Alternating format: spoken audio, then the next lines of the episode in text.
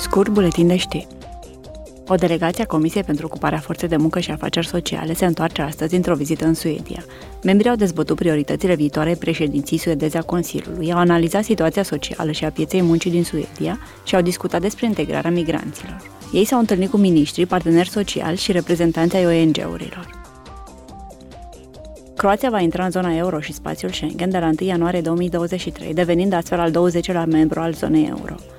Începând din ianuarie, vor fi eliminate controlele persoanelor la frontierele terestre și maritime dintre Croația și celelalte țări din spațiul Schengen.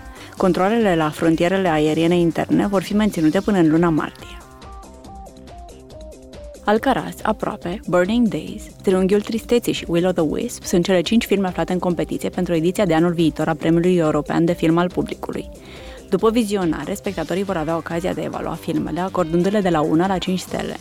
Câștigătorul premiului va fi stabilit prin combinarea voturilor publicului cu voturile eurodeputaților, ambele grupuri având aceeași pondere. Filmul ales astfel va fi anunțat în luna iunie la sesiunea plenară a Parlamentului European de la Strasburg. Acestea au fost ultimele știri din acest an, dar vom reveni pe 9 ianuarie. Vă urăm sărbători fericite!